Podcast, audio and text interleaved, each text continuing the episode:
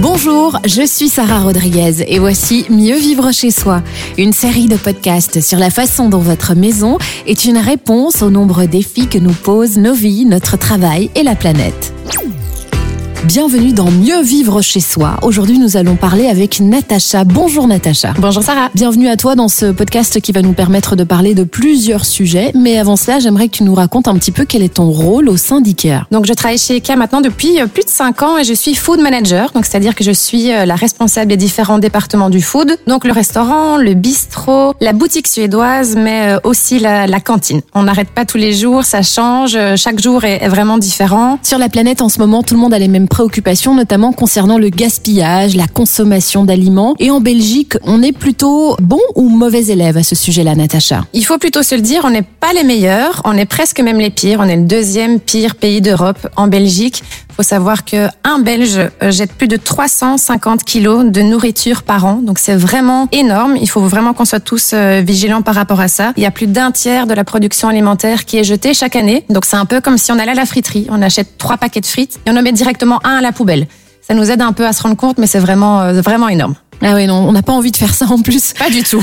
Donc on va réfléchir pendant ce podcast euh, justement à des solutions pour euh, améliorer euh, notre bulletin de notes puisqu'on n'est pas les meilleurs élèves de la classe. On peut quand même monter dans le classement en, en changeant des choses au quotidien. On va évoquer tout ça avec toi, Natacha.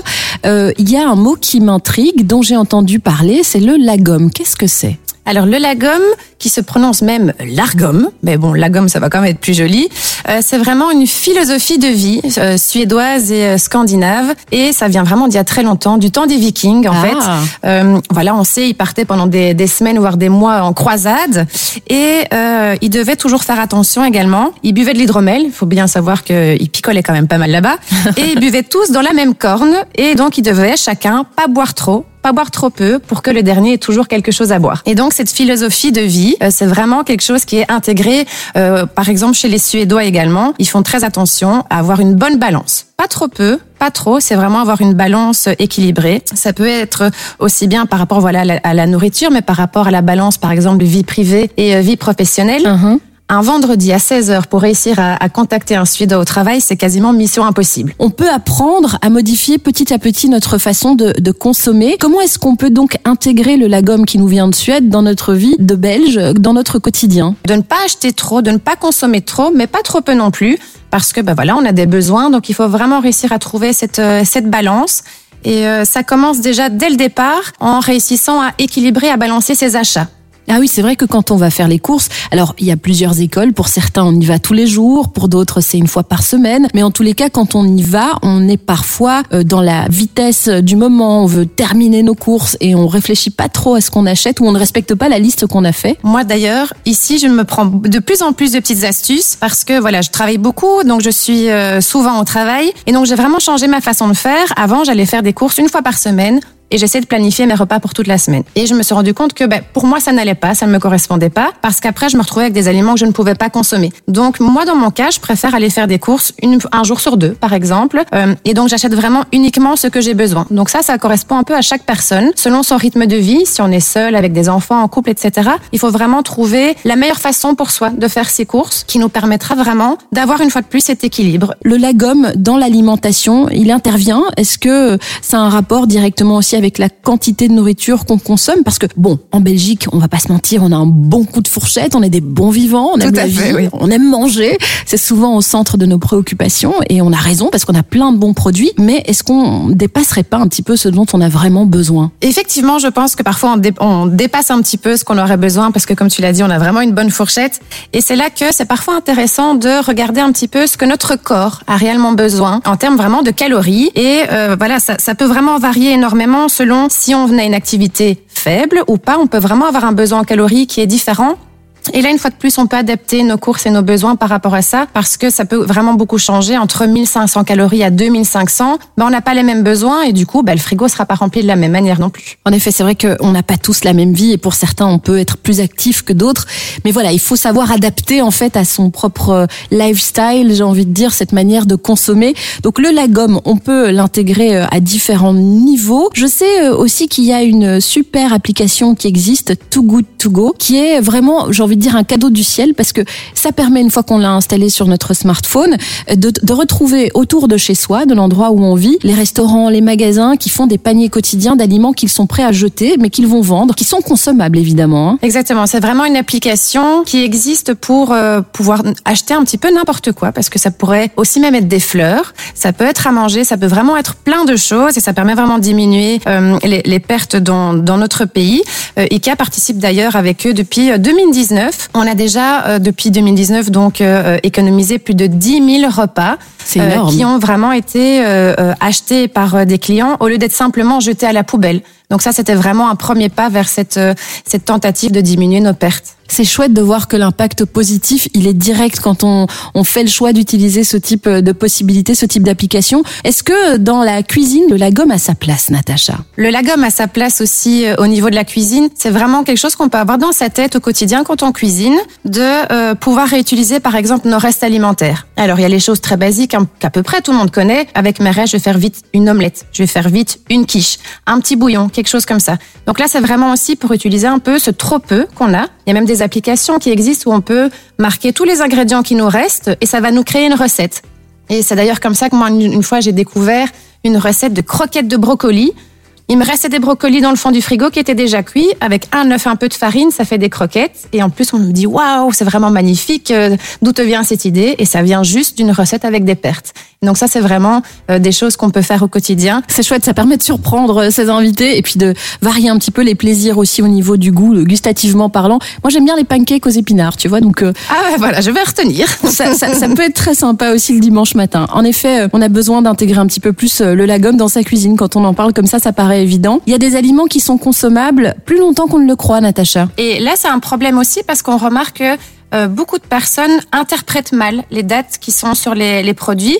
Et du coup, il y a plus de 10% des pertes alimentaires euh, qui sont dues à ça, à cette mauvaise interprétation. Parce qu'en fait, il y a vraiment une différence entre date limite de consommation et la date de durabilité minimale. Et donc là, en fait, c'est là qu'il faut réussir à bien les comprendre et à bien les interpréter, parce qu'il y a plein de produits qui, même après ces dates-là, sont encore bons. Par exemple, le chocolat est bon plus de deux ans après la date. Donc il faut arrêter de jeter son chocolat, oui. c'est pas nécessaire. On peut le garder. Il y a plein d'autres produits. Par exemple, je sais que j'ai appris que les yaourts, on pouvait les garder plus longtemps, alors que on pourrait penser que c'est un peu un produit à risque avec lactose, etc. Mais pas du tout. Un yaourt peut être consommé encore trois semaines après sa date. Bon, bien sûr, il faut vérifier qu'il n'est pas gonflé, qu'il n'y ait pas de mauvaise odeur. Non, non, bien Mais sûr. voilà, il y a plein de choses comme ça que on a tendance à jeter, alors qu'en fait, on peut encore tout à fait les consommer sans problème. C'est intéressant parce que ça fait aussi appel à notre bon sens. Quand on ouvre le frigo, par exemple, et qu'on regarde les aliments, on peut aussi les sentir, regarder leur couleur et aussi réfléchir à ça. Finalement, ne pas se fier qu'à cette date de péremption. Merci, ça c'est une très bonne astuce. Au quotidien, on a des dîners à la maison avec ses enfants, parfois on a des amis. En tous les cas, on a souvent euh, des choses qui restent dans les assiettes parce que les uns aiment moins, parce qu'on a plus faim tout simplement. Et tout ça part à la poubelle. Et pourtant, on pourrait trier différemment ces aliments qu'on jette et les utiliser même de façon euh, pratique. Alors, est-ce que tu peux nous en dire plus, Natacha? Et déjà, la première chose, on peut avoir une petite poubelle sur le côté où on met juste les déchets alimentaires qu'on peut utiliser par exemple pour le compost, qu'on peut utiliser également pour euh, les animaux. Il y a des poules qui sont ravies de manger nos restes alimentaires tous les jours. Et il y a aussi un, un nouveau terme, ça s'appelle le bokashi. Et en fait, c'est un compost d'origine japonaise. Ah. Et c'est vraiment tout un principe. Euh, c'est un espèce de bidon avec un couvercle et un robinet dans le fond. Et euh, on peut mettre tous nos restes alimentaires. Le compost traditionnel, il y a certains aliments qu'on peut pas mettre. On peut pas mettre de viande cuite, on peut pas mettre d'agrumes, etc. Et avec le bokashi, on peut absolument tout mettre. Ah, Il faut juste mettre un petit peu de son de blé pour activer euh, le, le compost. Et après, on attend, simplement. Ça fait son travail tout seul. Avec le petit robinet, on a un petit peu d'engrais naturel qui sort pour mettre sur nos plantes. Et après quelques semaines, on a vraiment cette matière qui est devenue un compost qui peut être très, très riche pour faire ses plantations, son potager, etc. Et un des autres avantages du bokashi également, c'est que toute la matière qu'on met dedans, on va la garder. Il y a absolument aucune perte. Alors qu'avec le compost, ben, on doit brûler une partie. Ça crée aussi des gaz à effet de serre. Et donc, c'est pas aussi bon que ça. Donc, le bokashi, c'est un peu une meilleure alternative. Et aussi, un des autres points forts du bokashi, c'est qu'on peut même en avoir un dans son appartement. Euh, parce que le compost en appartement, ben, avec les odeurs, c'est quand même pas terrible. c'est souvent l'excuse que j'ai sortie d'ailleurs dans ma vie, c'est que ah, je suis en appartement donc je ne peux pas faire de compost. Mais le bokashi, là on n'a plus d'excuses. Exactement. Il est couvert et il y a quasiment pas d'odeur. Donc c'est vraiment quelque chose que n'importe qui pourrait mettre en place. On peut même faire un mini bocacci. C'est pas euh, obligé d'être énorme, mais au moins c'est déjà euh, un petit pas euh, vers le, le, moins de pertes. Pour en revenir au lagom, Natacha, dans la manière qu'on a en Belgique de s'alimenter, est-ce qu'on peut un petit peu adapter le lagom aussi et revoir notre copie sur, cette, sur ce point-là? Oui, parce que le, le, le lagom, c'est aussi bien choisir ce qu'on mange et trouver aussi un bon équilibre. Alors c'est nouveau pour personne, tout le monde le sait, on consomme beaucoup trop de protéines animales. Et donc, ça a toutes, euh, des conséquences au niveau euh, de, de l'effet de serre, etc., au niveau de, de la production de la viande. Donc là, on sait qu'il y a déjà un choix assez conscient qui est fait par la plupart des personnes et pour beaucoup de personnes. Toutes les alternatives ne sont pas forcément les meilleures. Par exemple, le soja on pourrait se dire facilement, ben voilà, je vais manger moins de viande et je vais consommer plus de soja ou de produits à partir de soja. Mais la production du soja est très gourmande aussi en eau, en pesticides. Donc c'est peut-être pas la meilleure solution pour euh, ne pas consommer de viande. Et justement, quand il s'agit euh, de ne pas consommer de viande, moi ce que j'aime, c'est l'idée euh, de peut-être de tenter des choses vraiment très différentes. Est-ce que dans certaines parties du monde, on peut pas s'inspirer de leur alimentation avec les insectes, par exemple? Tout à fait. Après, ça nous, pour l'instant, c'est peut-être encore un petit peu trop tôt pour nous, mais voilà, il y a beaucoup de, de pays en Asie où on peut manger des insectes. Moi, j'ai été euh, très régulièrement euh, en Asie. C'est vraiment des pays que j'affectionne, et donc j'ai mangé pas mal d'insectes.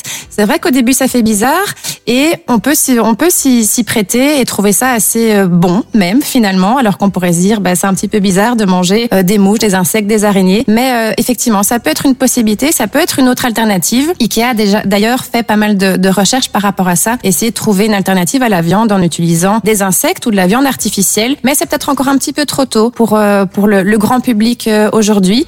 Donc pour l'instant, on a des alternatives qui fonctionnent très très bien. C'est tout ce qui est à base de plantes, donc euh, nos fameuses plant balls, notre haché VG, etc.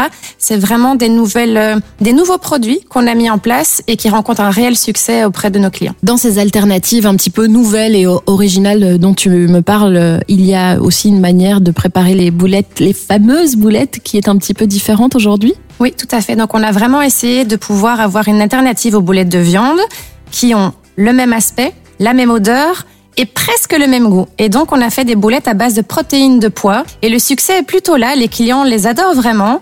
c'est bien. Je vais pouvoir en mettre dans les assiettes de mes enfants tous les soirs pour qu'ils puissent consommer plus de légumes. Et on peut effectivement innover euh, de cette façon-là. On peut être créatif finalement dans la cuisine pour consommer plus de légumes et forcément moins de protéines. En tout cas, Natacha, c'est vraiment passionnant. On se rend compte qu'il y a beaucoup de choses qu'on peut améliorer dans notre euh, quotidien pour un petit peu plus euh, respecter la planète et appliquer le lagom au quotidien. S'il y avait trois éléments que tu pouvais nous, nous reprendre, Natacha, pour parler du lagom qui sont essentiels, lesquels seraient-ils? Je pense qu'il faut tout d'abord essayer d'utiliser un maximum les ressources qu'on a déjà chez nous, ouvrir son frigo, voir ce qu'on peut faire avec ce qu'on a, ne pas aller trop vite au magasin en se disant il me manque ci ou il me manque ça.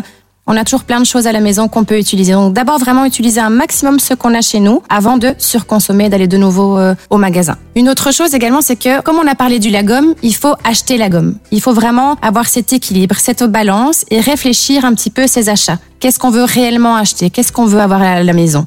C'est vraiment ça, acheter la gomme. En plus, cette gymnastique, euh, au départ, elle peut sembler un petit peu difficile de changer ses habitudes, mais très vite, finalement, bah, on est plus souple dans notre façon de faire et le la gomme deviendrait plus naturel. Ça se tente, ça s'expérimente et on encourage évidemment ceux qui nous écoutent à découvrir le la gomme par eux-mêmes au quotidien. Et après, évidemment, je pense que ce qui est le plus important à dire, c'est que chaque geste compte. Chacun chez soi à la maison peut faire un petit quelque chose et c'est comme ça qu'on va tous y arriver, qu'on va pouvoir réussir à diminuer vraiment les pertes à l'échelle mondiale. Si chacun fait un petit quelque chose, c'est comme ça qu'on va y arriver. On sera peut-être pas premier de la classe demain, mais en tout cas, on va pouvoir remonter dans le classement sans souci grâce à tous ces conseils. Merci beaucoup, Natacha. Et euh, ce qu'il faut retenir effectivement, c'est que chaque geste compte.